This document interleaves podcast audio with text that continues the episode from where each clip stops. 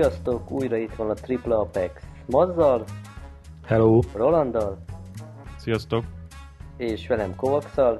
Körülbelül egy órát szarakodtunk különböző technikai problémákkal, remélhetőleg ez a tartalmon nem fog érződni. Szerintem csapjunk is bele. Kezdjük a házi feladatommal. Miért szállt ki a Michelin anno a gé péből? Konkrét infót nem találtam. Ami, ami tény, hogy ugye kétezer-nyolcban Pedrosa évközben váltott Bristolra, és többen is elégedetlenségüket fejezték ki a, a Michelinnek a teljesítményével kapcsolatban, és úgy tűnt akkor szezon közepén, hogy kétezer-kilencben már senki nem fog velük szerződni. Úgyhogy úgy is tekinthetjük a dolgot, hogy a Michelin kicsit megfutamodott, és megegyeztek, hogy akkor a Bristol legyen az egyedüli beszállító, és hát némi kartergyanú is van ebbe, tehát lehet, hogy azt is rögzítették, hogy majd mikor fognak visszacserélni. De röviden, de ez nem bizonyított tény, tehát ez csak az én feltételezésem. És Rossi az mikor váltott? Ő évelején, vagy ő is évközben, vagy hogy volt ez? Nem, szerintem Rossi nem váltott abban az évben. De hát ő is Bristolnal ment, akkor volt a fal a Yamaha garázsban, amikor ő már Bristolnal ment, Lorenzo pedig még Michelin-nel, nem? Hát most újabb házi feladatot akarsz adni? Nem, nem, nem, csak próbálok visszaemlékezni, de a, hivatalosan a fal emiatt volt, mert két különböző gumimárkán ment a két gyári Yamaha. Aha, figyelj, rögtön, rögtön rákeresünk és megnézzük. Roland? Én nem emlékszem. Szerintem valami ilyesmi volt. Lehet, hogy ő, ő kétezer-nyolc év elejétől már Bristolon ment, ami Pedrosának nem jött össze, és ő azért volt elég feszült, annyira, hogy ő évközben akart váltani már. Lehetséges. Igen, találtam egy press release-t. nyolcban Rossi már Bristolnal ment. Aha. És azt hiszem, hogy akkor, akkor nyertek is talán. Igen, igen. A second MotoGP Championship followed in two thousand eight with Yamaha's Valentino Rossi. Tehát, hogy akkor ő már azzal ment, és évközben Pedrosa is váltott Bristolra, és, és akkor már többiek is nagyon morogtak, hogy itt valami, valami gázon. Roland, elfogadjuk? Szerintem nincs kész a házi feladat. Robert. Na, akkor te mit mondasz? Akkor mondjál el valamit. Hát most nem találtam, nem volt leírva teljesen egyértelműen, hogy miért vonultak ki. Viszonylag rövid uh, keresést folytattam persze, de, de nem volt egyértelmű. Összecsaptad a házi feladatot? Rögtön össze, tudod, mit csapok rögtön össze? Laptopot. Nem, tehát hogy nem, nem találtam konkrét okot rá, de valószínűleg ez volt, hogy hát egyszerűen... kétezer-kilencben már valószínűleg nem jött megrendelés a Michelinhez, mert hogy az összes gyári csapat Bristolnal akart menni. Igen, de hogy abban az évben, tehát hogy igen, de akkor már, tehát ezt úgy cselezték ki, hogy, hogy egy, egy szállítós rendszer lett kétezer-kilenctől. Hát de az ilyen uh, kényszerpálya volt, mivel hogy a Michelin nem adott be uh, erre. Így van, nem adott be ajánlatot. Ajánlatot, érvényes ajánlatot. Na, úgyhogy... Na mindegy, hát... Roland, ha ez sem elég, akkor... Akkor megyünk tovább. Igen. Ja igen, azt tudtátok, hogy John Hopkins tartja a pitlane-ben a sebesség túllépési rekordot a MotoGP-ben? kétezer-öt Katalónia száz hetvenkét kilométer per órával ment a pitlane-ben a megengedett hatvan helyet. Ez a befelé vagy a kigyorsításkor? Ezt nem tudom. Szerintem ez a, szerintem ez a bejövő. Azért az elég erős, nem így száz hetvennel berongyolni a pitbe. Azt nem is értem, hogy, hogy ez hogy lehet. És nincs előtt a Katalóniának a... Direktesbe sem menne. Valószínűleg egyébként az ilyen dolgokra mondták azt, hogy nagyon veszélyes a pitlénben közlekedni, amikor nagyon sok ember van ott, pláne így versenyőtt, amikor ott vannak a vé i pék, meg a fotósok, meg mindenki. De azért azt, hogyha mondjuk belegondolsz egy ilyen Hungaroring méretű pályának a pitlényébe, hogy valaki mondjuk megérkezik száz hetvenkettővel oda a, a box utca elejére, azért az elég ijesztő lehet. Igen, mert ott az a gyors kanyar van a ráfordítónál, nem pont, ahol egyszer Rossi beszúrt Lorenzónak. Az az utolsó kanyar, igen. Uh-huh. És a pitlane az konkrétan az tényleg a, az utolsó kanyarból választódik le. Tehát ezt simán el tudom képzelni, hogy combosabb gázzal ott. Van benne egy sikán. Ja, látom, látom. Aha, hát igen, ott si- hát... Uh, igen, hát egy kicsit idegesebb volt a csuklója, és akkor még rá, ráküldött egyet ott a kanyarba. Mondjuk ez is tudjátok milyen, amikor mit tudom, egy darabig mész olyan százötven-százhatvanas tempóval, és utána visszalassítasz százra, olyan, mintha megálltál volna. Igen, ez az autópálya lehajtó érzés, nem? Ezek a srácok is mennek kétszázötven-háromszázzal, most nem tudom, lehet, hogy Katalónia annyira nem gyors pálya, de mindegy. Hát azért az elég gyors. De mindegy, eléggé kenik neki, és akkor visszalassított a, a mikor bemegy a boxba, akkor biztos azért úgy érzi, hogyha teljesen a hatvanra lassít le, hogy úristen, megálltam, rögtön le is motorról. Igen, meg kell tolni. Hát, meg az is hát úgy gondolt, hogy visszakapcsol három fokozatot, és az elég lesz. Az is lehet, hogy a magyar rendőröknek és a magyar trafipaxoknak köszönhető ez a találat, tehát... Gondolt, hogy nem volt hitelesítve a mérőeszköz? Nem, hitelesítve volt, csak éppen olyan táblánál mérték, hogy még volt. Vagy valaki az éjszaka leple alatt arrébb itt a márkert. Igen. Vagy egész egyszerűen csak egy fogadásból John előző este felöntve a garatva fogadott valakivel, hogy... Hogy megdönti a rekordot a piklénben, hogy nem mersz veronyolni száz hetvenkettővel. És azt a pénzt, amit megnyert a fogadáson, azt szépen becsengette büntetésként. Ja, lehet. Állítólag nem is kellett sokat fizetnie, tehát hogy valamilyen, tehát hogy így lényegesen ezer euró alatt volt a büntetés, tehát most így nem emlékszem fejből, de ilyen pár száz euró.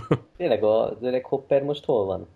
Hopper az bé es bé-ben nyomja szerintem. bé es bé-ben? Ja igen, ott nyert is, nem Suzuki-val, mintha? Valami ilyesmi volt, igen. Igen, tizenötben is a bé es bé-ben indul. Ja, itt a gé pé-ben azért maradandót nem tudott alkotni. Hát, mondjuk olyan motort nem igazán tettek alá, mivel meg tudta volna ezt tenni. É. Apropó motor, erről teszem be az Aprilia, Aprilia helyzete. Most ugye az utolsó helyen kullognak egyelőre. Láttatok valami infót erről Twitteren, hogy mi a helyzet? Holnap lesz ugye a katari teszt, az első napja. Kíváncsi vagyok, hogy tudtak-e fejlődni valamit a Sepang egy kettő óta, mert hogyha ugyanazt hozzák, mint eddig, akkor annak csúnya vége lesz. Ez elég gyalázatos, igen, ez az utolsó hely környékén mozogni, gyári apríliaként. Úgyhogy közben a vé es bé-kát meg azért vitték az elmúlt pár évben. Hát de ilyesmi gondokkal küzd a McLaren Honda is a Forma egyben, nem tudom, most figyeltétek-e, ugye kezdődik a szezon, és euh, megvoltak a pénteki edzések, és hát a McLaren Honda, amivel ugye most Alonso nem indul a balesetéből kifolyólag, uh-huh. Azt hiszem utolsó előtti, meg az előtti helyet tudtak futni, valami négy másodperc az első után. Ez jó híre Yamahának, mert akkor a Honda valószínűleg több pénzt fog átcsoportosítani a Forma egy projektre. Ja. Igen, lehet, hogy a Yamaha fizette le a McLaren Honda-t, hogy de csak teljesítmény. Megint előszedtem a Sepang kettő tesznek az eredményeit. Melandri huszonhetedik halál utolsó az Apriliával, kettő nulla három öt hatvankilenc, és tizenkilencedik pedig Bautista ugyanazzal a Apriliával, kettő nulla egy három tízzel. Tehát, hogy két egész két tized másodpercet vert Bautista Melandriára, úgyhogy azért Bautistáról sem mondhatjuk, hogy a legjobb versenyző lenne a mezőnyben. Na jó, de ő B-autista. Bár azt mondta, kinyilatkozta most a, az Apriliától, hogy ők tisztában vannak vele, hogy a gé pé-ben legalább három év kell ahhoz, hogy normális eredményt el lehessen érni, vagy fel lehessen mutatni. Tehát ők ezt úgy kezelik ezt a projektet, hogy majd akkor kétezer-tizenhét nyolc körül ebből lesz valami. Jó, de ma az szerintem külső kommunikáció, meg pé er-ban mindig ez a, ez a duma. De amikor majd három verseny után is két kört kap Melandri, akkor azért megmondják neki, hogy lehet csomagolni. Tedd már szemagad, mert a három év az nem neked szólt, hanem a sajtónak. Ez az egyik, a másik, meg hogy szerintem más a, más a, a gyár, meg ugye a csapatnak a, a, a véleménye, meg más a pilóta. Tehát ugye Melandri nem biztos, hogy, hogy boldog lesz azzal, hogy ja, hát most van három investment évem, és akkor majd három év múlva elérek valami eredményt, hanem gondolom, hogy azt várná, hogy figyelj, alám raktok egy jó motort, ami versenyképes, és akkor majd, mit tudom, lehet, hogy nem idén, de mondjuk jövőre azért már tudok vele jó eredményeket elérni. Szóval más a csapat stratégiája, ugye, meg, meg gondolom sokkal rövidebb távon gondolkodnak a versenyzők. Hát ezért volt hülyeség szerintem Melandrit behúzni ebbe a csapatba. Hát nem, és furcsa egyébként, mert nem is akart jönni, tehát hogy úgy, úgy tűnt itt a kommunikációból, hogy, hogy uh, szívesebben menne vissza a vé es bé-kába. Lehet, nem, nem való a gé pé-be. Mondjad még egyszer, Kovacs? Hát, hogy a Superbike-ban lemaradt a motorról? Hm, lehet, lehet. Viszont azt mondta ez az olasz kollégám, aki dolgozott az Apriliánál, beszélgettem vele Melandriról, és mondta, hogy hát hogy ő neki nem annyira szimpatikus a Melandri, és teljesen más megítélése van Melandrinak, mint mondjuk Dovizioso-nak, vagy vagy Rossinak Olaszországban, tehát ugye most nem, nem látjuk azt a kommunikációt, ami az olasz, olasz sajtóba folyik, meg interjúk vele, meg ilyesmi, de ugye, ugye stílusa, amit ugye előad saját anyanyelvén, meg ahogy kommunikál, az, az így kevésbé szimpatikus így a, így a tömegeknek, mint mondjuk Rossi vagy Tovi. Szóval kicsit el van röppenve állítólag a srác. De az teljesen egyértelműen látszik, hogy szerintem benne nincs meg az a tehetség, hogy gé pé menő legyen. Tök jól elkaristol a vé es bé ká-ban, de az egy más kategória. Egyszerűen nem elég jó, hogy ide kerüljön. Hát azért volt világbajnok, nem? kétszázötvenes. gé pé, hát kétszázötven, de hát az, az nem gé pé. Na jó, de hát tehát azért az egy cím, meg azért ment, ment gé pé-ben, és nem ment rosszul, nem? Hát jó sem. Na, és már is nézem, milyen eredményeket csinált. Na megint nekem kell megvédenem valakit. Mert ilyen köcsögök vagyunk, mindenkit igen, lefikázunk. Vagy, mindenkit csak fikáztok, majd rögtön megyünk. De egyébként ez is marha sokat elárul, hogy Sepang kettő teszt, hogy visszatérjek a, a, az eredményekhez. A harmadik napon Melandri negyvennyolc kört ment, Marquez hetvenhármat. És ez mit jelent? Hát, hogy ez vagy nem akarja nem. oda tenni magát, vagy úgy érkezett meg, hát kapjátok be, én ezzel szarral nem fogok itt motorozni. De az is lehet, hogy, hogy olyan változtatásokat csináltak, ami több időt vett igénybe. Lehet, hogy valamit szereltek, át kell állítani, stb. Tehát, hogy tehát még annyira az elején vannak a folyamatnak, hogy, hogy nem a megtett kör számít, hanem inkább ilyen széles spektrumon próbálnak állítgatni, és akkor azzal-azzal megy egy kört, és akkor úgy próbálják hogy iterálni, hogy na, akkor végül melyik irányba kéne elindulni. Lehet hogy, lehet, hogy náluk ez volt, szóval nem, nem biztos, hogy a legrosszabbat kell feltételezni, de... De én azt feltételezem. Te azt feltételezed. Ma figyelj már, már ma az, azért egy kétezer-ötös más, összetett második hely a gé pé-ben, azt szerintem annyira nem rossz. És azóta mit tudott még felmutatni? Tök mindegy. Ja, semmit. Akkor volt egy jó motorja. Na de azóta ült a Ducatin is, és azzal sem tudod ja, semmit jó, jó, jó. Oké, nyertél a Ducati, az igen, ott, ott le kellett... Szegénynek újoljátok már. Emlékszem, egyszer Olaszországban láttunk egy uh, chips reklámot Melandrival. San Carlo chips volt, ha jól emlékszem. Hú, tényleg ők uh, szponzorálták a melyiket, el cé er-t. Nem baj, most már tudom, most már látom, hogy miért olyan szimpatikus nekem ez a srác. Hát kétezer-kilencben egy privát csapathoz szerződött. A Kawasaki gyári csapatból kivált Hayate Racing Teamhez. Uh-huh. Az is bejött neki. Ez egy Kawasaki srác. Ez egy Kawasaki srác. Na mindegy. Uh-huh. Persze, és mikor volt ez a motor? Kérlek szépen, amikor Simoncelli. Tehát Simoncelli és ő ketten itt látok pont egy, egy képet, amin a motor bemutatón itt pózolnak a nagy, nagyhajú Super Simoncelli, meg, meg Melandri. Itt mosolyognak a San Carlo Gresini is Honda mellett. Ja, Gresini volt, igen. Na de a Simoncelli mellett sem tudott labdába rúgni. Tehát, hogy a saját csapattársa. Jó, mondjuk a Simoncelli valószínűleg lényegesen tehetségesebb volt, mint a Melandri. Jó, hát azért már nem fiatal ez a srác se, azért... Valószínűleg azért nem akar várni még három évet, amíg ebből motor lesz. Na mindegy, most különben ezzel a hozzászólásoddal most a szegény Talma százhuszonötös világbajnoki címét is a földbe dönkölted. Miért is? Hát mert hogy egy kétszázötvenes vé bé cím az mi? De most a gé pé-ről volt szó. Egyébként, ha meg így nézed, igen, Talma is felment a gé pé-be, és hát azért nem villantott túl sokat. Közben találtam egy, egy elég érdekes képet, srácok, ezt átküldöm nektek. Közben Melandri után kutakodtam itt a neten, belebotlottam ebbe a képbe. Ez a kicsit olyan természetellenesnek tűnik. Nem is tudom, hogy ez kicsoda. Ez Pedro? Ki ez? Tóner? Tóner. Ez Tóner, a sisakjából. Uh-huh. Ausztrál festés. Hát ezt szerintem be kell tenni a sónodba, ez nem volt meg nekem. Én megnézi, megnézi a srác, hogy nem laposja a gumit. Az megvan, amikor Lorenzo fölkerült a gé pé-be, és az első pár versenyen esetkelt, és volt egy olyan highside-ja, hogy így három méterrel a motor felett repült. Igen, igen, így fejjel lefelé kinyújtott lábbal, igen. Az megvan. Azt én meg is találtam múltkor. Újra kerestem, és az, az megvan nekem. Azt, be azt is betehetjük majd a show notes-ba, az is egy elég vicces jelenet volt. Hát utána volt az, hogy tudod, nagy, nagy gázzal, nagy arccal motorozgatott az elején, aztán volt egy-két ilyen nagy esése, és akkor szépen visszavett, meg vissza is lassult. Tehát ezt lehetett látni. Szóval apropó itt Forma egy, én nem követem a sorozatot, csak hallottam pénteken itt az autókat. Gondolom, akkor lehetett ilyen pénteki időmérő. Hát ezek azért elég messze vannak a, a, a régi vé nyolcas motorok hangzásától. Tehát azért ezek, ezek nem tudom, mostanában voltatok-e Forma egyes futamon, de hát ez, ez valami egészen kiábrándító. Vinnyogás? Hát, ezek most ezek négy hengeres motorok? Én csak azt tudom, hogy ezek egy hatos turbók. Turbók, négy hengeres turbomotor? Szóval, tehát egészen, egészen unalmasan is hangzik, meg, meg kiábrándító. Tehát nem, nem igazán érzed azt az erőt. Tehát biztos nagyon gyorsak, de nem érzed azt az erőt, mint amit mondjuk régen egy Forma egyes futamon hallottál egy, egy autótól, vagy mondjuk amit egy MotoGP futamon hallasz. Meg kell fűrészelni a kipufogót, aztán jó lesz. Nyitott dobatra. A, a Melandri sztori az nem... nem...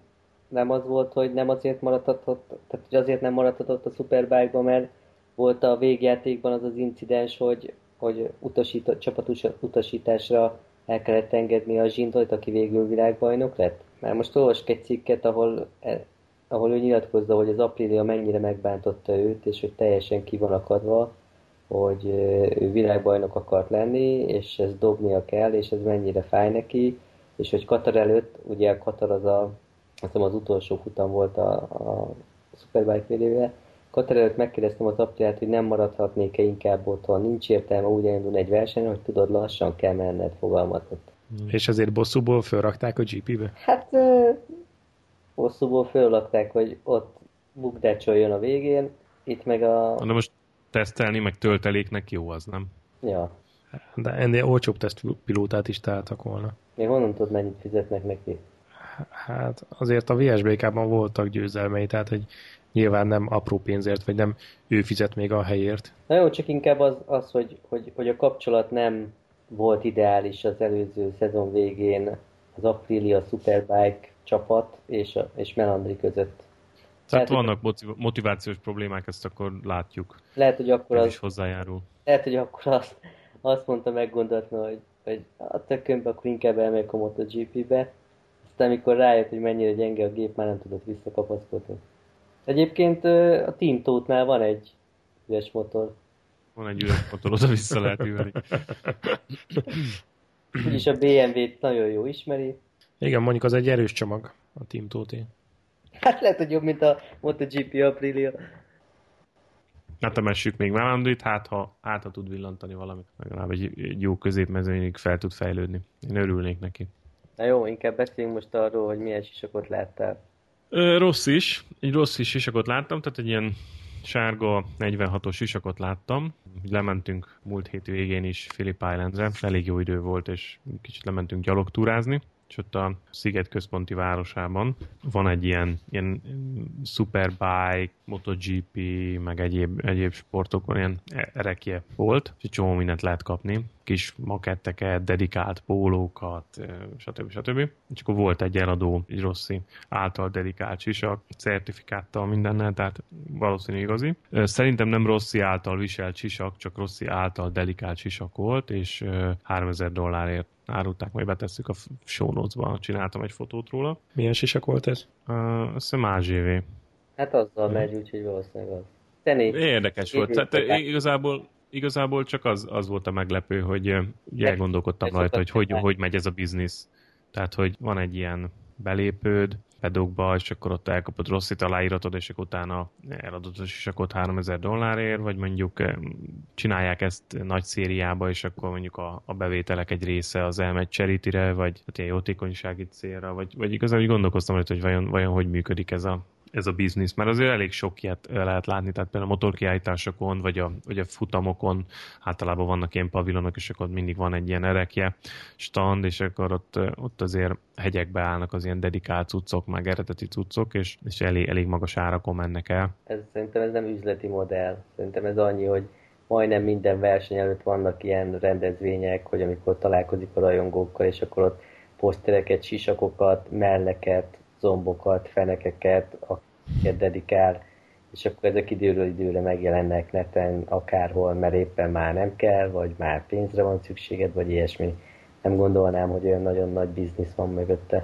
Hát amire... ezek specializált cégek, akik, akik felhagyják ezeket a, az eladó cuccokat eBay-ről, akárhonnan, onnan meg lehet szerezni, aztán profittal továbbadják. És a certifikátet hogy rakja mögé? Szerintem ő ezt be tudja szerezni. Tehát, hogyha hogyha valóban eredeti rajta az aláírás, az az aláírás jogtulajdonosával egyeztetve szerintem ezt kiadják ezeket a dolgokat.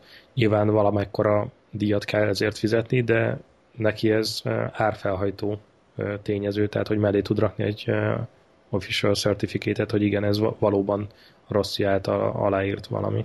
A másik modell, azt, azt tudom elképzelni, hogy vannak ilyen jótékonysági akciók, Rossi aláír húsz sisakot, ezt szétosztják a különböző eladók között, megtörténik a certifikát, hitelesítés, stb. stb. És, és akkor meg van mondva, hogy mondjuk ebből ötven százalékot charity-re kell adni.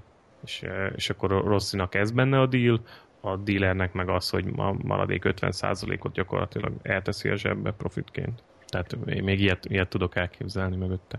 Simán lehet. Roland, ha kell egy, aláírok neked egy posztert. háromezer dollár? Egy, egy kovaxos posztert? Nem, egy Rossi posztert, és Rossi aláírás lesz rajta.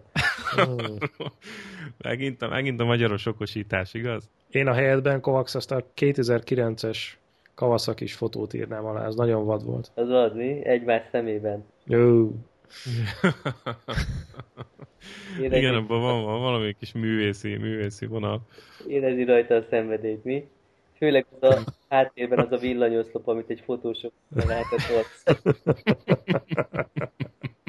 Jó, hát nem mindenre lehet figyelni komponálás közben. Ja. Figyelj, és a lemenő nap fényébe farkas szemet nézni egy Kawasakival. Jaj, jaj. És mi volt, a, mi volt a helyszín? Még annyit árulj el. E, Tesco parkoló? Ebből kivezető Tesco parkoló. Igazán intim helyszín. Nem vagyok meglepődve. Jó, oké. Okay. Hát nem mindenki de jut tengerpart, ugye? Ja. Mm. Na, Na. E, akkor menjünk is a tengerpartra. Terveztek ja, valami nyári, nyári motoros túrát tengerpartra, vagy tengerpart közelében? Maz, mondja csak.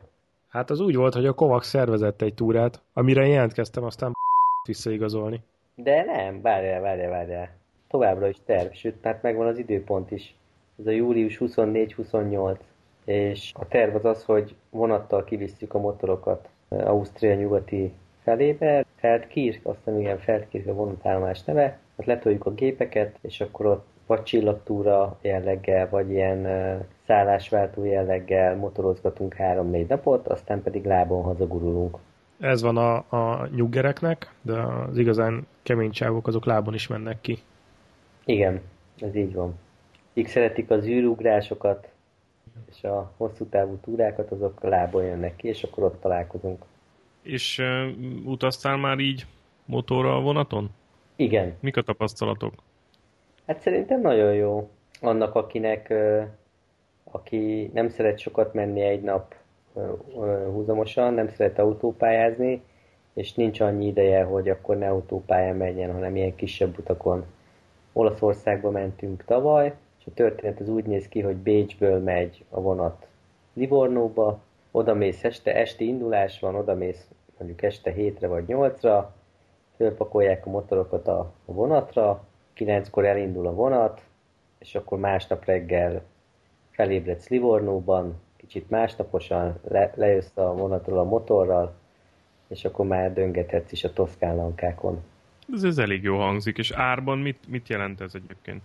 Árban minimálisabb, drágább annál, mint hogyha mondjuk két-három napig mennél le, szállással, kajával, piával, szotyi, ropi, stb. Benzinnel, gumikopással, amortizációval, stb. Pályadíj, esti sör. Esti sör, pályadíj, stb. Tehát árban nem horror, ráadásul ugye különböző kategóriák vannak, hogy a vonaton most két személyes fülkébe szeretnél lenni, vagy csak ülőhelyen, vagy négy személyes, vagy hat személyes kocsiban. Ugye minél nem vagytok annál olcsóbb. Szerintem jó. Mondjuk, ja, tehát amikor fölébredsz reggel, akkor úgy érzed, mint hogyha egy negyvenötös bakancsal hátba rúgtak volna, mert az ágy az nem a legkényelmesebb, de, de szerintem nekem tetszett, és azért is mennénk most is így. Nyugodtan. És egy ilyen fülkében egyébként el lehet férni az összes cuccoddal? Tehát amit leszedsz a motorról, meg minden? Egyrészt, egyrészt nem kell leszedni az összes cuccot a motorról. Mi leszedtük. De oldaldobozzal föl lehet menni? Föl lehet menni, föl lehet menni, és fönt is lehet hagyni a motoron a, a cuccokat. Igaz, hogyha ha a szakadó esőbe megy a vonat, akkor annyira nem ajánlott, mert, mert ugye nem fedett tehát fedett, mert alsó helyen van, de oldalról nem zárt kocsikban viszik a motorokat. Nem kell leszedni, de hogyha leszeded, akkor az ágy alá be lehet rakni. Én ugye be tudtam rakni az ágy alá az oldaltáskákat, a, a nyeregtáskát is, így igazából elfér. Nem nagy a fülke, tehát elég, elég parányi, de el lehet pakolni. De valószínűleg, hogyha megint újra vonattal megyünk, akkor nem fogom levenni az összes. Hát egy tatyóban rakom az ilyen fontosabb iratokat, a többire meg földobom a ilyen esővédőt, aztán hadd szóljon fönn a vonaton. És akkor ez ilyen büféköcsis vacsora, vagy csomagolsz magadnak szendvicset, vagy a, ez hogy működik? A kaja az nem a, nem a legerősebb, tehát ott lehet, járnak körbe, és akkor lehet kérni hotdogot, ezt-azt, ilyen egyszerűbb kajákat, de mire mi kértünk például egy-két órával az indulás után, után már nem volt. Reg, hmm. Reggel megkapsz egy ilyen nagyon, nagyon, nagyon lájtos reggelit, nem is tudom mi volt, egy croissant, meg valami tea, vagy ilyesmi. Tehát azt inkább jobb vinni, szendvicset, vagy valamilyen hideg élelmet. Egyébként jó a hangulat a vonaton, mert ugye szinte csak, csak motorosok, meg autósok vannak rajta. Ugye a tavalyi olasz, olaszoson szinte csak olyanok voltak, akik Korzikára mentek, vagy Szardiniára, és ugye Livornóból mentek, kompoltak tovább. Mi ugye nem mentünk tovább, mi Toszkánába mentünk, de, de jó csapat volt, találkoztunk magyarokkal is, meg nagyon sok motorossal. Szerintem kényelmes, meg nem olyan drága. Persze uh-huh. lehet mondani azt, hogy ez papírkutyáknak, meg nyuggereknek, meg nem tudom enkinek való. Ez is igaz, de az is benne van, hogy azért sok időt spórolsz, hogyha nem ilyen nyolcszázezer kilométereket akarsz menni egy nap. Uh-huh. Én már voltam egyébként ezen a részen, ugye ez a Nauders, ez a hármas határot Svájc, Olaszország, Ausztria yeah. nyugati részén. Igen, igen. Ebben az a jó, hogy ezt végig lehet motorral csapatni úgy, hogy az osztrák-magyar határtól kvázi végig a hegyekben. Tehát úgy, hogy nem kell semmilyen autópályát igénybe venned onnantól kezdve. Az kb. nyolcszáz kilométer egyébként, valami ilyesmire emlékszem a táv, de mondjuk ebből hatszázat végig tudsz menni az Alpokban. Na jó, de mennyi idő alatt? Hát ez két nap. Tehát egyszer meg kell állni valahol aludni, valahol félúton, mondjuk olyan négyszáz kilométer környékén maradékot meg lehet csapatni egy, egy nap alatt. Mondjuk az hosszú nap lesz, tehát négyszáz kilométerre az Alpokban, de, de szerintem azért ez megéri élményben. És Kovacs, ti most mennyit fogtok menni? Tehát mekkora a táv, amit a vonatúttal lefettek? Hát ezt a nyolcszáz kilométert. Uh-huh. nyolcszáz, nyolcszáz valamennyi. Uh-huh, uh-huh. Na most csak megnéztem a, az ausztrál uh, lehetőségeket, ugye itt is van ilyen vonatszállítás, illetve uh, tehát van olyan, hogy háztól házig uh, megmondod, hogy honnan szeretnéd vitetni a motort hová, kijönnek, felveszik, lekötözik, elviszik oda, hova kéred, és uh, itt a, az ilyen ezer kilométeres viszonylat kerül kb. háromszáz dollárba. Ehhez képest ez a szállítási mód, ez mennyibe kerül nyolcszáz kilométerre? Most nem tudom a, most nem tudom a pontos árat elmondani neked, mert valami, na mindegy, nem tudom a pontos árat. Hát nagyságrendileg. Most azt hiszem ötven euró a motor, plusz a, plusz a te ö, utazási költséged. A múltkor már megnéztem, mert ö, más is kérdezte, hogy mennyibe kerül, már én megpróbálom. Ez hát, egy irányban értendő? Igen, egy irányban. Addig itt elmondom, hogy a... a egy, egy a vol- igen. Tehát motorszállítás negyvenkilenc euró per motor, most ez a Bécs Feldkirch viszony, viszonylat. Az ülőhely az meg huszonkilenc ötvenkilenc euró per fő, attól függően, hogy mikor foglalsz. Egy kétszemélyes háló az nyolcvankilenc száz tizenkilenc euró per főig, egy négyszemélyes hálókocsi, a hálófülke pedig ötvenkilenc nyolcvankilenc euró per főig. Most, hogyha egy négyessel számolok, viszonylag korán foglalva az hatvan euró, plusz a motor az ötven euró, száztíz euró. Tehát ennyi, ennyi, ennyi elvinni oda a motort, meg neked is oda utaznod. Szerintem az nem, nem, nem horror. Ez pariban van szerintem, sőt lehet, hogy picivel olcsóbbra jön ki, mint hogyha lábban mész. Igen, hát főleg a, az idő lehet inkább itt a döntő tényező, hogy most akarod, vagy nem akarod lemotorozni azt a, azt a távot.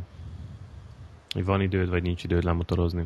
Itt látok, tehát az ausztrál viszonylatokra, itt úgy tűnik nekem, hogy a vonat jóval-jóval drágább, mint a, ez a mikrobuszos megoldás, tehát akik például azt mondom, hogy kétezer kilométerre kell vinni a motort, mondjuk föl Brisbane-ig, innen Melbourne-ből, akkor az olyan négyszáz valahány dollár, mondjuk négyszázötven dollár, de kb. Ezt a távolságot mondjuk egy vonaton megtéve, hát majdnem kétszer ennyibe kerül, olyan kilencszázötven dollár kb. Hát ott biztos, biztos mások az árviszonylatok, de annyi, hogy ez a, ez a vonat, ez full teli volt. És amikor vettem a jegyet, az még azt hiszem kb. Egy hónappal előtte volt, akkor már csak korlátozottan voltak ö, alvóhely lehetőségek. Tehát ö, most lehet, hogy papírkutyáknak, de megy, megy, megy ez a, megy ez a, a történet, és ugye viszonylag jó vannak kitalálva az állomások, meg a célállomások, mert ugye ez a Livorno, ez abszolút beüt mondjuk Bécsből, mert Bécsig elmegy valaki, és akkor onnan lemegy Livornóba, onnan megy tovább Szardiniára, Korzikára, teljesen kényelmes. Uh-huh. És az a verzió, hogy mondjuk más irány, más viszonylatokat nézel, az is működik? Tehát, hogy mondjuk egy, egy Franciaország, Spanyolország, vagy Skandinávia felé valami, tehát ilyen, ilyen megoldások is vannak, vagy inkább csak ez a osztrák, olasz, német vonal? Nem néztem még. Nem néztem még. Mondjuk egy ilyen Spanyolország vagy Portugália viszonylatban azért lehet, hogy ennek több értelme van. Most nem azt mondom, hogy ennek nincsen értelme, de hogy egy ilyen Budapest-Portugália vagy Budapest-Barcelonatával még mit tűnik kétezer-négyszáz-ötszáz akár kilométer, és aminek egy igen jelentős része szerintem nem túl látványos, azt lehet, hogy tényleg jobb ilyennel végigcsapatni. Szerintem ez, ez, ez is például mondjuk ez a Bécs-Livorno, ez nem feltétlenül a magyarokra vagy az osztrákokra van kitalálva, hanem mondjuk lengyelekre, vagy akár balti országokból jövőkre, akik már nem akarnak még ezer kilométer után még ezret motorozni nem tudom én hány nap alatt, hanem odáig lejönnek, ott fölrakják a vonatra a motorokat, és egy nap alatt a célnál vannak. És lesz másik túra is ezen kívül, vagy ennyi? Hát, fő. Nekem ennyi. Elég rövid. Örülök, ha ez is meg lesz. És ma az, te ennél komolyabbat tervezel, nem? Hát ez lesz a bemelegítés. Mihez? Hát a, a nyári túrákhoz, mert hogy idén nyáron legalább valahogy össze kell hoznom a tízezer kilométert, különben lemaradok a Kovaxtól. Csak aztán nehogy úgy járjál, mint a tavalyi pályamotoros terveddel. Jöjjön közelebb sáfrané. Mesélj már, de na, tehát hogy akarsz fölzárkózni? Mi az, hogy bemelegítés? Nyugat-Ausztria, neked csak bemelegítés. Van, akinek hát az a főműsorszám. Hát én úgy számoltam egyébként, hogy ez a móka mindennel együtt olyan kétezer-ötszáz-háromezer kilométer lesz, szerintem. Hát de az csak Nyugat-Ausztria, nem? Hát ez a, amit együtt, vagy amit terveztél, és amiben én is becsatlakozom, igen. Na, igen. És utána előtte hol mész, mit csinálsz? Ö, egy horvátországi hosszút mindenképpen be akarok iktatni. Amikor megvettem a motort, ez kétezer-ötben volt, akkor volt egy egészen hosszú uh, horvátországi utazás, amikor lementünk a horvát, illetve lementem a horvát tengerparton egészen Dubrovnik alá, ami ugye csak a tengerpartig volt akkor autópálya a Horvátországban, és onnan végig a tengerparti úton, ami elég idegörlő is tud lenni, de egyébként egy iszonyú szép környék, tehát egy ilyet mindenképpen szeretnék, és hát a, a Toszkána az pedig örök szerelem, amióta voltam ott motorral, az, az kétszer is, úgyhogy valami hasonlót kellene még egyszer. De akkor nem, nem egy nagyot akarsz, hanem sok közé. Nem, hát ez legalább három különböző. Uh-huh. Na, hát jó hangzik. És ebből hát, lesz olyan, amit, amit egyedül teszel meg? Hát, hogyha nem lesz... nem lesz mellé jelentkező, akkor persze. Igazából nekem nincs problémám az egyedül motorozással. Hát van, hogy, hogy az még, még esetleg jobb. Tehát szerintem például így hegyekbe, vagy ilyen szerpentines részeken szerintem jobb egyedül motorozni. Meg azt is sokszor így utasok nem, nem annyira preferálják. Ha. Hát motorozni jobb egyedül, de este meg sörözgetni. Dumálgatni azért nem olyan jó egyedül. De működik, nem? Működni, működik. Tényleg egyszer, amikor... majd, egyszer majd, ha már ilyen egyedüli motoros túráról van szó, átbeszélhetnénk Kovacsnak a, a európai kör túráját, hogy milyen volt. A, pont ezt akartam kérdezni. Két-három hónapig vagy. Egyedül. Erről lehetne egy ilyen tematikus műsor. Nekem a másik nagy tervem ugye az volt, amit hát lehet, hogy idén nem fog beleférni, de mondjuk jövőre mindenképpen meg szeretnék csinálni, hogy innen Budapesttől föltűzni egészen a Balti-tengerig, tehát az Lengyelország, Dansk, ez a környék, és akkor onnan végig a tengerpart, vagy a tengerpart közeli részen végigmenni így Dánia, Németország, Belgium, Franciaország, és akkor majd az alsó részen meg visszafelé. És ilyen, ilyen görög vonalat nem tervez senki? Vagy Balkán felé, Görögország felé, esetleg Erdély, vagy ilyesmit, tehát ezt, ezt nem, nem nézi egyikőtök se? Hát engem az annyira nem vonz valamiért. Nekünk nem túl endúrónk van, Roland. Sima aszfaltra vágyom. Hát akkor ott, ott az osztrák, a svájci szerpentin. Mondom, most Ausztriával nem téved, nem, nem nyúlhatsz igazából mellé. Hát pláne ez a rész, ami itt van, tehát hogy tényleg itt egy köpés Svájc is, uh, Olaszországnak is a, a hágós része, ahol nagyon jó utak, nagyon jó hágók vannak. Hmm, hogyha nagyon bele akarsz húzni, és hajlandó vagy egy kicsit távolabb menni, akkor nincsen messze mondjuk a Komó sem. Tehát, hogy itt nagyon-nagyon sok látnivaló van. Mm. Persze, persze. Nekem ami nagyon hiányzik egyébként uh, onnan, Európából, az az Alpok, de inkább uh, első helyen Toszkána, és utána az Alpok. Tehát hát, Toszkána, ez, igen. Az. Ez, a kettő, ez a kettő az, amikor bármikor visszamennék így oda motorozni egyet. Akár így repülővel, bérelt motorral, stb. De az itt nincs, és az, az hiányzik egy kicsit. És te mit tervezel ott Ausztráliában? Most lett vége, vagy most lesz vége a nyárnak, úgyhogy nagyon nem tervezgettem itt a, a következő hónapokat, hogy mi fog történni. Tehát ugye én minden nap motorozok, kevésbé érzem az igényt, hogy hétvégén is ráüljek, és akkor még menjek vele, nem tudom, ötszáz meg ezer kilométereken. Na jó, de az közlekedéshez meg élménymotorozás. Igen, de valahogy mégis úgy, úgy, úgy kapcsolatban vagyok minden nap a motorral, meg azért megyek vele, nem tudom, ötven kilométert, vagy valamennyit, és azt, hogy meg kapom néha, mondjuk, ha elmegyek havonta egyszer, vagy kétszer maximum valamerre kirándulni, de, de olyan nagyon így a, a ősz-tél közelettével így nem, nem gondolkoztam azon, hogy most merre felé kéne ilyen nagyobb túrát szervezni. Nyáron volt, voltak jó kis túrák, meg volt ez a motoros túra, amikor Adelaide-ig meg vissza motorral mentünk. Ugye az ott végig a tengerparton, az, az egy nagyon, nagyon jó, meg nagyon érdekes dolog volt, de de igazából ugye a következő hónapokra nézve nincs, nincs konkrét vagy részletes tervem, hogy most akkor pontosan mit szeretnék csinálni. A jövő nyárra azt elképzelhetőnek tartom, hogy mondjuk a motort fel kéne vitetni egy ilyen, ilyen Brisbane magasságába, és akkor mondjuk onnan elindulni, vagy fölfelé, ott a korallzátony mentén végigmotorozni a tengerparton, vagy, vagy onnan éppen lefelé, tehát így Sydney érintésével végig a tengerparton hazajönni. Tehát így ezek mondjuk lehetnek egy ilyen tervek itt, de, de erről még így semmi konkrétum, meg semmi, semmi részlet így nincs, nincs kigondolva. És vannak ilyen helyek a listádon, amit mindenképpen meg akarsz nézni Ausztráliában? Motorral? Igen, igen, igen. Hát motorral, amit nagyon szívesen megcsinálnék, csak az ilyen magánzós dolog, vagy valahonnan szerezni kell hozzá ilyen túra enduros társakat. Az a, ez az útnadatta track, amit, amit szívesen kipróbálnék, ami egy ilyen, hát ilyen földúton több száz, vagy nem tudom, majdnem ezer kilométer. Tehát egy ilyen elhagyott vasútvonal mentén megy, Adelaide-től északra kezdődik, és megy végig a Stuart Highway mentén. A Stuart Highway az, ami összeköti Adelaide-et Darwinnal, és és akkor azzal párhuzamosan megy, és egy idő után becsatlakozik a, ebbe az útba. És ugyan ilyen, ilyen természeti szépségek miatt érdekes, meg, meg kint vagy a, a bushban, és akkor ott, ott sátorozás, homokba motorozás, stb. stb. stb. Tehát, hogy annak megvan a maga érdekessége, meg romantikája. Azt mindenképpen szeretném megcsinálni, ez egy ilyen, tényleg egy ilyen jó kis dual sport motoros túra.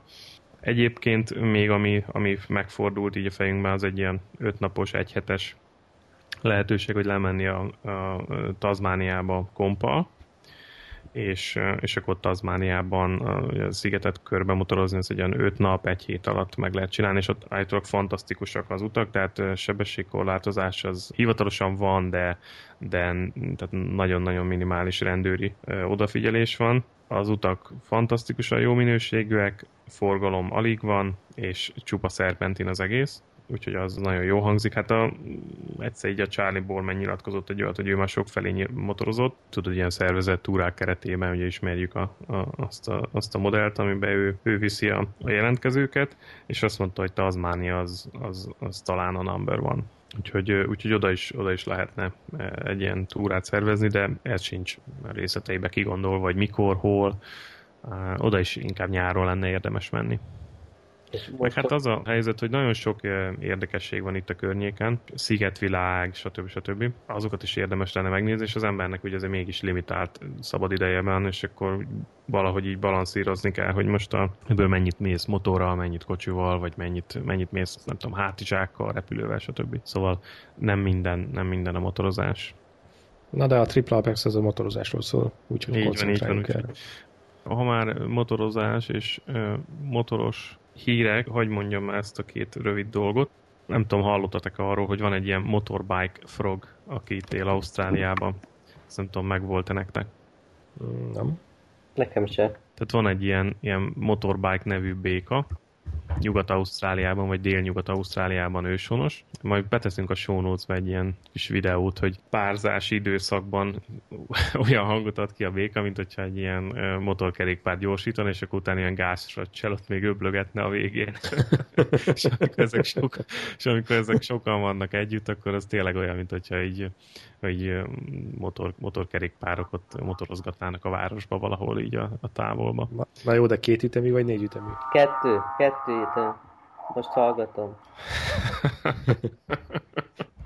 ugye, ugye van, tehát van közte szünet, tehát a két kigyorsítás vagy kihúzatás között azért tart mindig szünetet a béka, de, de hogyha több béka van, akkor ez tényleg úgy össze, összeolvad egy olyan, olyan hangzásról, mint hogyha tényleg motoros, motorosok gyorsítgatnának ott egymás mellett. És a békák vajon hogy tolerálják, amikor valódi motorosok csinálják ezt, megőrülnek tőle? Lehet, hogy azt gondolják, hogy ott verseny. Párzás lesz. Igen, Igen. Párzás lesz pontosan. Úgyhogy...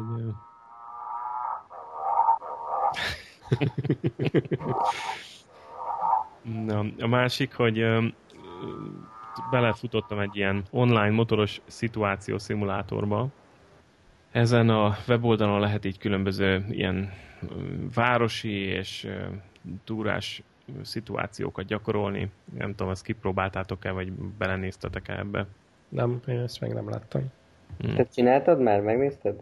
Én, én belekattintottam, tehát vannak benne, vannak benne érdekességek, szerintem azoknak, akik már régóta motoroznak, ugye sokat, sokat nem ad, de ilyen kezdő motorosoknak, vagy akik ilyen motoros vezetési tréningeken, vagy hasonlókon még nem, nem jártak, azoknak adhat újat, vagy nem olvastak még ilyen vezetéstechnikai könyveket, azoknak mondhat új dolgokat, meg hát ugye átfutni azoknak, akik esetleg újrakezdő, azoknak is lehet érdemes, vagy érdekes. De azt is lehet csinálni, hogy visszatérünk rá, amikor, amikor megnéztétek. Kint Ausztráliában van ilyen eh, hasonló gyakorlati tanfolyam, mint amit itthon például a Safety Hungary csinál? Persze, van, van, van többféle. Nagyjából, nagyjából hasonló kínálat van egyébként, tehát Magyarország szerintem ilyen szempontból eléggé elől tart, tehát sok, sok ilyen Safety Hungary, meg hasonló vezetéstechnikai tréning van, sokat rendőrök tartanak, vagy ex-motoros rendőrök, stb. stb. Itt is van, kb. Hasonló számba, tehát nem sokkal több, vagy sokkal kevesebb. Van ugyanúgy endurós tréning, van közúti, városi, úgyhogy van, de nem Volt, mondanám azt, hogy sokkal. Te voltál valamelyiken? Nem, nem, nem, még nem voltam. Még nem voltam. Nincs szükséged rá, mi? Figyelj, szerintem minden, mindenkinek érdemes elmenni ilyenekre. Én Magyarországon olyanokon voltam, amilyen Hungaroring köré szerveződött valamilyen motoros iskola, és akkor annak részeként ugye voltak ilyen elméleti, meg gyakorlati áttekintés, ilyen gyakorlati oktatás, nem feltétlenül a pályán, hanem mondjuk ott különböző parkolókban, különböző műveletek. Ugyanez, mint egy ilyen vezetéstechnikai tréning, csak ugye kicsiben. Mire gondolsz a különböző parkolókban, különböző műveletekre? Hát például az Aprilia Motors iskolában volt olyan, hogy ott a fenti parkolóban kellett bójázni, meg nyolcasozni, meg nem tudom. Ja, azt hittem, hogy valami kamionparkolóra gondoltam. Nem, Tesco nem, parkolóban csapatnak? Nem, itt most a szervezett, szervezett kereteken belül mondom. Szóval azokat próbáltam, de így kimondottam most egy ilyen Safety Hungary-be, vagy ide-oda nem, nem fizettem még be, viszont jókat hallottam mindegyikről, tehát azokról, amik kakucson vannak, azokról is pozitív visszajelzéseket láttam az interneten, szóval ezek biztos, hogy jók, és, és nem vesztesz vele, hogyha ha elmész.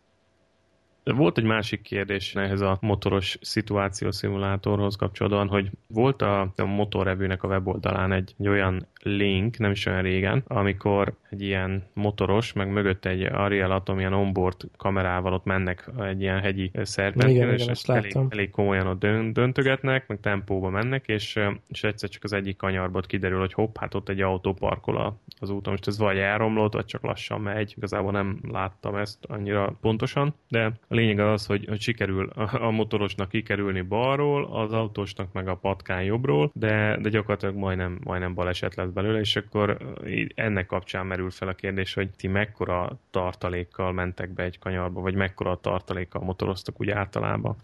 Hát én közúton sok, sok tartalékkal. Én ezt a részét szerencsére elég jól ki tudom élni a pályán, közúton meg inkább defenzív vagyok, tehát próbálok arra számítani, hogy igenis a kanyarban szembe fog jönni majd az ukrán kamionos. Nyilván uh, helyfüggő is, mert egy osztrák szerpentinen, ami mondjuk másfél autó széles, ott valószínűleg nem fog az ukrán kamionos szembe jönni, de ott egyéb problémák lehetnek. Tehát, hogy én nem vagyok ez a, ez a mátrai, leteszem a kanyarban az összes végtagomat típusú motoros. Hm. Állam ugyanez. Én fosok, úgyhogy nagy tartalékban megyek. Igen, mert én is, tehát ismerünk olyanokat is, akik, akik nem, és uh, én mindig azon gondolkoztam, hogy ugye volt már olyan nekünk is, amikor motoroztunk, hogy bemész egy beláthatatlan kanyarba, és mondjuk hopp, ott van a, az út közepén egy leomlott kőrakás, ott van egy leszakadt ág, akármi, e, és igazából, ha, ha nagy tempóval mész, akkor ezeket nem tudod kikerülni, és akkor, akkor megvan a baj. Hát arról nem is beszélve, hogy egy ilyen túrán, amikor valószínűleg életedben először jársz azon a szakaszon, belemész egy kanyarba úgy, hogy, hogy nem tudod, hogy az most szűkülőívű lesz, vagy, vagy bármi más, vagy kifelé fog dőlni. Tehát, hogy az rohadtul veszélyes ezt határon venni. Hmm.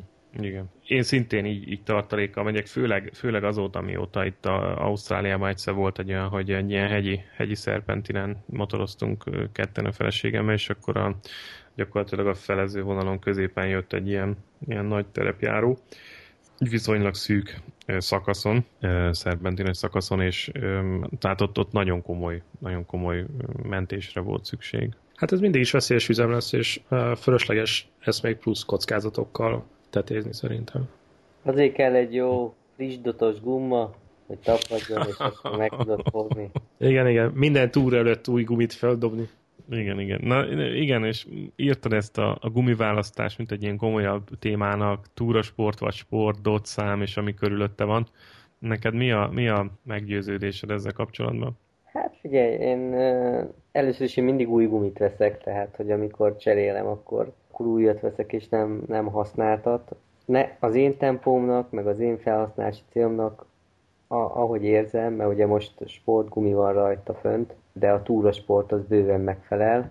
Nem azért, mert a futás teljesítmény nálam annyira ö, fontos lenne, hanem mert egyszerűen nem megyek olyan tempót, és mivel sokat megyek, vagy szeretek hegyekbe menni, ahol gyakran visszahűl a hőmérséklet, és mivel a tempóm sem olyan nagy, hogy nagyon be tudjon melegedni a gumi, ezért talán a túrasport jobb választás ilyen szempontból. A dot annyira nem izgat, ha, mert igyekszem jó, normális helyről venni a gumikat. Tehát nem, nem, nem, a le, nem mindig azt nézem, hogy mely, hol a legolcsóbb. Persze igyekszek én is költséghatékonyan vásárolni, de nem, nem azt számít, hogy, hogy akkor most a neten hirdet egy ismeretlen Borsod megyei csávó két új gumit, ötven százalékkal olcsóbban, mint a piaci ár, akkor az biztos, hogy jó nekem. Tehát azért ezeknek nem dőlök be. És most, ha most egy normális helyen veszek egy akár két-három éves gumit is, azért látszik rajta, hogy normálisan van-e tárolva, ettől nem ijedek meg. Ennyi. És te milyen márkával mész most? Michelin. Most pi- Pilot Sport? Nem, most Pilot Powerral megyek, de a Roaddal mentem előtte, és a, nekem, tehát hogy igazából nálam nincs nagy különbség most. Érdekes módon, hogy most a párrel többször kimentem itt télen, mikor már jobb idő volt, de mondjuk ilyen tíz fok alatt, és többször is megcsúszott. Pedig aztán a kava nem egy lóerőgyár, mármint az én kavám. És mennyire, mennyire para neked, amikor mondjuk csúszkál egy kicsit a kerék? Egyre jobban tolerálom, tehát mo- most egyiknél se szartam össze magam. Jobban megijedek, hogyha jobban megijedek, hogyha az első mászik el egy kicsit. A hátsó az nem, az, az úgy még kicsit olyan have fun.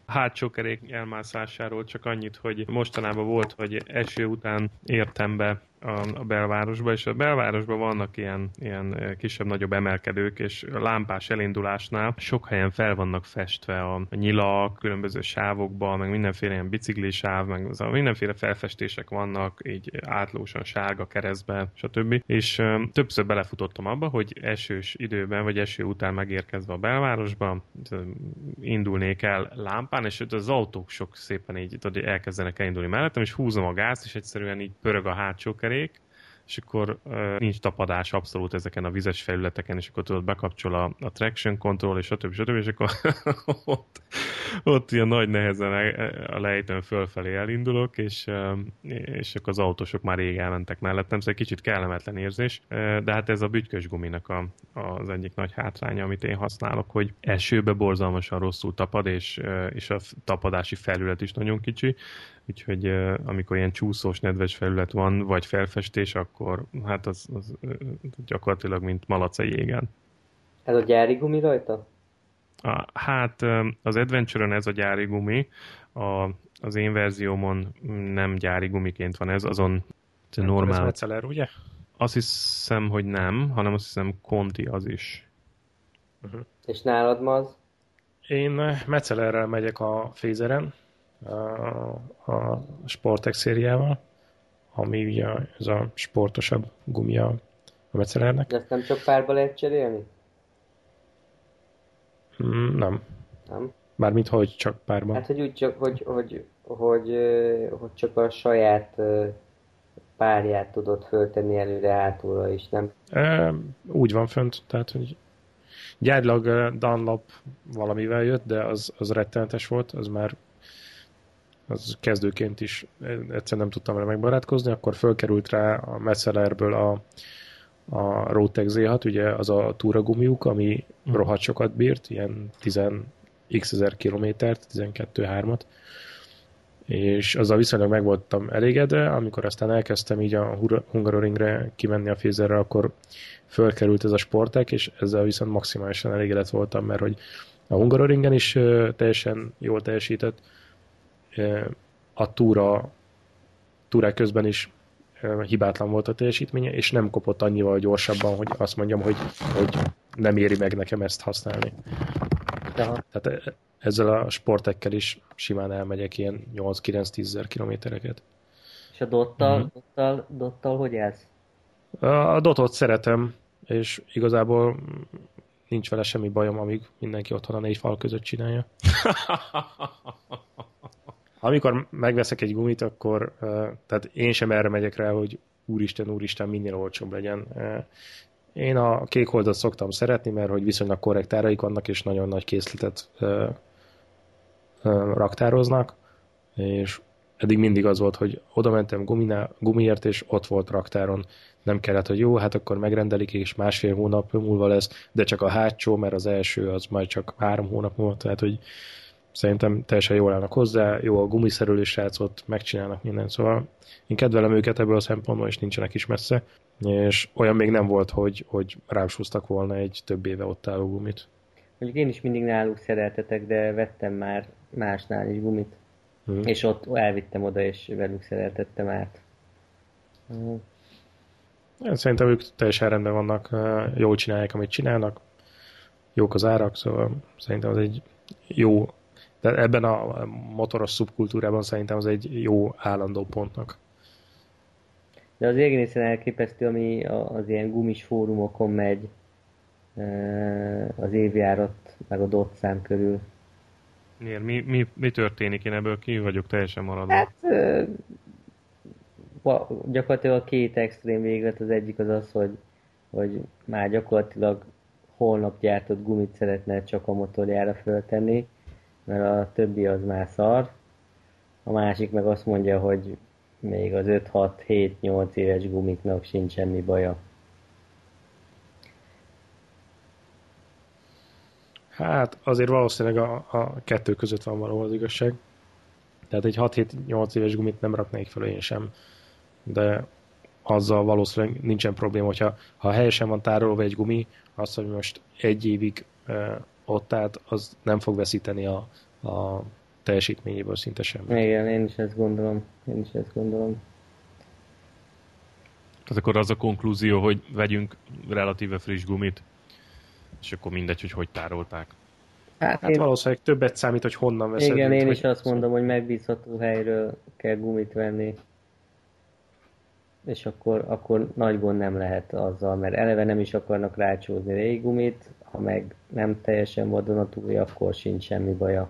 Ja, ja, és hogyha motorra kell, akkor meg pláne.